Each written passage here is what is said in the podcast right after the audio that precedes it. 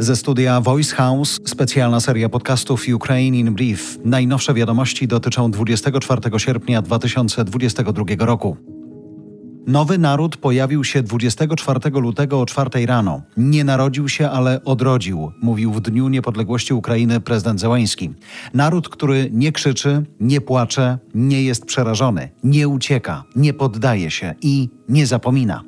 Światowi przywódcy napisali do Ukraińców tak. Przez sześć miesięcy musieliście dzielnie bronić swojej niepodległości przed rosyjskim atakiem. Nasze serca są z wami. Chwała Ukrainie, to kanclerz Niemiec. Solidarnie stoimy przy was, gdy Ukraina broni swojej wolności, odpierając rosyjskich agresorów. Wiem, że zwyciężycie, to słowa polskiego prezydenta. Jesteśmy po waszej stronie i tak będzie nadal, to prezydent Francji. Premier Wielkiej Brytanii Boris Johnson pojawił się w Kijowie i przekonywał, że Ukraina może wygrać tę wojnę.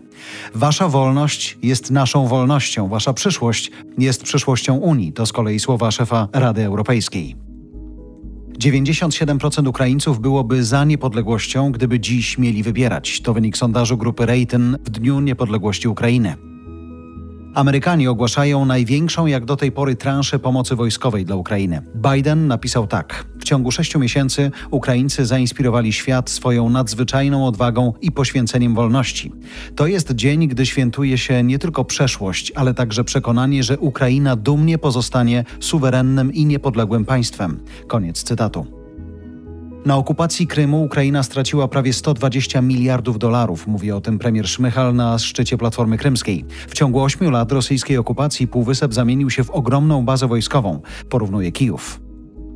Papież Franciszek wywołał burzę komentując śmierć córki putinowskiego ideologa wojny w Ukrainie, która zginęła w eksplozji samochodu pod Moskwą. Powiedział: Niewinni płacą za wojnę. Niewinni. To słowa papieża.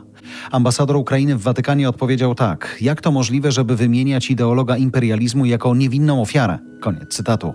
Przypomnę, że Dugina publicznie nazywała Ukraińców podludźmi i nawoływała do ich zniszczenia.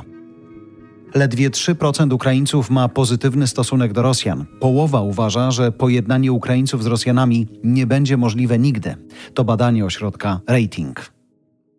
To było Ukraine in Brief od Voice House. Kierownictwo produkcji Dorota Żurkowska. Redakcja Agnieszka Szypielewicz. Dystrybucja Olga Michałowska. Realizacja Kacper Majdan. Dźwięk Kamil Sołdacki. Redaktor naczelny Voice House Jarosław Kuźniar.